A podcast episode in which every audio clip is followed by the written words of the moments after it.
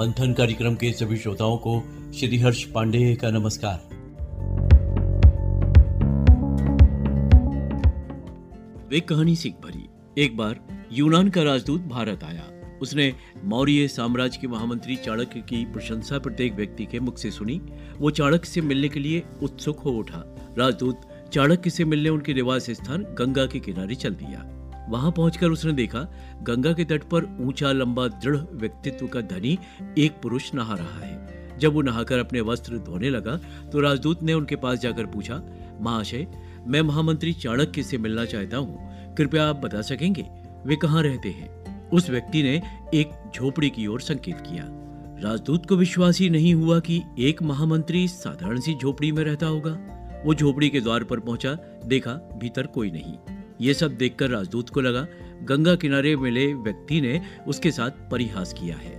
वो मुड़ने लगा तो वही व्यक्ति सामने खड़ा था। उसे देखकर राजदूत ने कहा, तुमने तो कहा था कि महामंत्री चाणक्य यहाँ रहते हैं, लेकिन यहाँ तो कोई नहीं है। वो व्यक्ति बोला, आपका स्वागत है, मैं ही चाणक्य हूँ। राजदूत ने आश्चर्य से कहा, मौर्य साम्राज्य के महामंत्री इस झोपड़ी में? तब चाणक्य बोले, हमारा कार्य प्रजा की सेवा करना है यदि मैं महलों और सुविधाओं के बीच रहने लगा तो प्रजा के हिस्से में झोपड़ी आ जाएगी।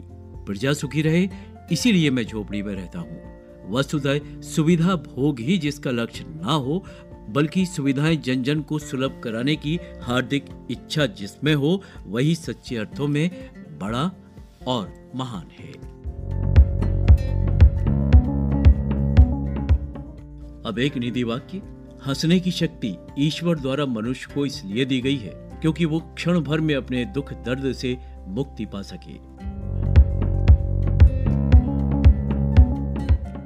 और श्रोताओ, क्या आप जानते हैं, प्रधानमंत्री श्री नरेंद्र मोदी ने अपनी बचत के 21 लाख रुपए कुंभ मेला के सफ़ाई कर्मियों के कल्याण के लिए बने कोष में दान कर दिए।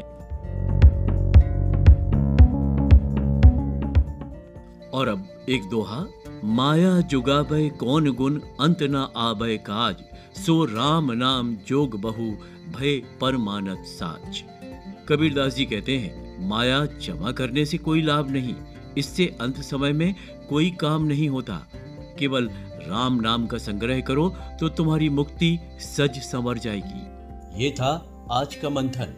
अब अनुमति दीजिए श्री हर्ष को, नमस्कार। आपका दिन शुभ हो।